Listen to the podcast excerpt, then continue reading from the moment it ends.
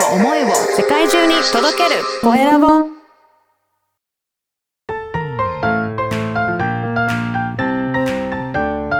聞く力、能力、技術、魅力があるのに伝わらない社長へ。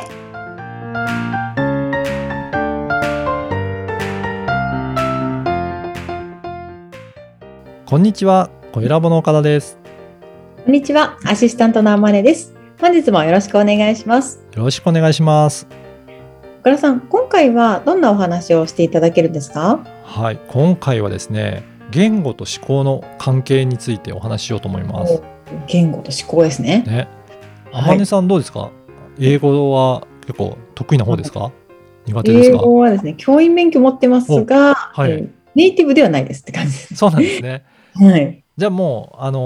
頭で考えるときはもう日本語で考えてるっていうことですよね。もちろん日本語です。はい。はい。喋れるだけ、日常会話ができるっていうのは、大体3000語ぐらいあれば、一応会話はできるって言われてるんですけど、しっかりと、考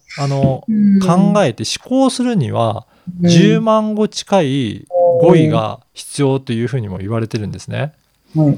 の聞く力でもその言葉についてはいろいろ扱ってはきたんですけど、やっぱり思考するまで、その言語を使いこなしておかないと、やっぱり相手の意図を汲み取ったりとか、細かいニュアンスを把握するっていうのは、それなりの言語語彙力がないといけないんですよね。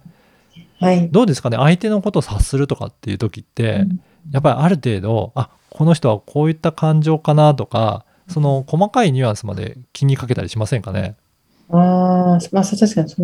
れが言葉のニュアンスってことですね。そうですね。その時もいろいろな語彙力があると、細かくその雰囲気を細分化することができるんですよ。言葉になってると。なので、ある程度その語彙力があった方が、細かく相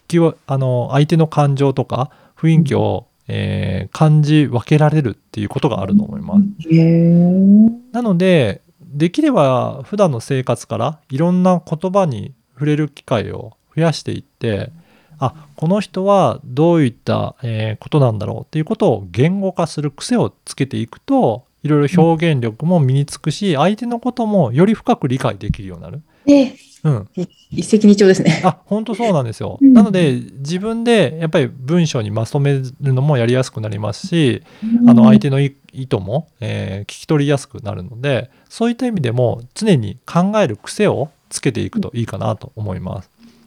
本とか読書するときには、その相手の著者の意図とかを考えながら読むといいってことですかね。そうですね。それで、じゃあ自分だったらどうかなとかっていう風に、ちょっと自分の思考にも落とし込んでみるといいかなと思います。やってみよう。そうするとですね、例えばいろいろな人と話しているときに、より深くまで理解できたりとか、ここの言ってることとここの言ってることってつながらないかなとか、矛盾したところも気づくようになったりとか、なんかおかしいかなっていうふうなことに気づきやすくなったりすると、そうするとトラブルを早めに解消できたりとか、いろんなことに気づくことができると思うんですよね。だから、これもやっぱり経験っていう部分はすごく大きいので、実は年を重ねれば重ねるほどその経験って増えていきますから、実はその知識が重なっていって、だんだんと感情を把握しやすくなったりとか、理解しやすくなるっていうことはあると思います。年を重ねるってことも一つってことですね。そうですね。なので、そういった知識を得るためには、やっぱり普段から自分で考えるっていうことをやっておかないと、なんか相手のことに流されていくと、なんかそれも自分で判断できなくなっちゃってしまいますので、